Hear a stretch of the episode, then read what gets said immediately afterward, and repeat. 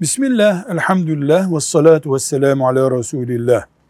Toplum olarak, din olarak değil, toplum olarak Müslüman bir toplumun dış görüntüsünde bu mu toplum? İslam toplumudur. Müslümanlık boyasıyla boyanmış bir toplumdur diyeceğimiz en temel özellikler nedir? Bir, tevhid toplumudur o toplum.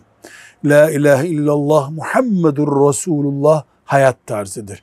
İkincisi o toplumun şeriatı İslam şeriatıdır. Yani yasaları yürütmesi şeriat üzeridir.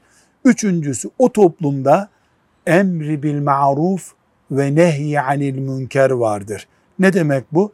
Herkes iyilikleri çoğaltma, kötülükleri engelleme gayreti yapıyordur. Dört, o toplumda adalet vardır. Müslümana da kafire de, zengine de fakire de, kadına da erkeğe de, herkese adalet uygulanıyordur. Bu dört özellik varsa İslam'ın kendisi o toplumdadır. Bu dört özellikteki eksiklik kadar İslam eksiktir. İsteyen istediğini iddia etsin. Velhamdülillahi Rabbil Alemin.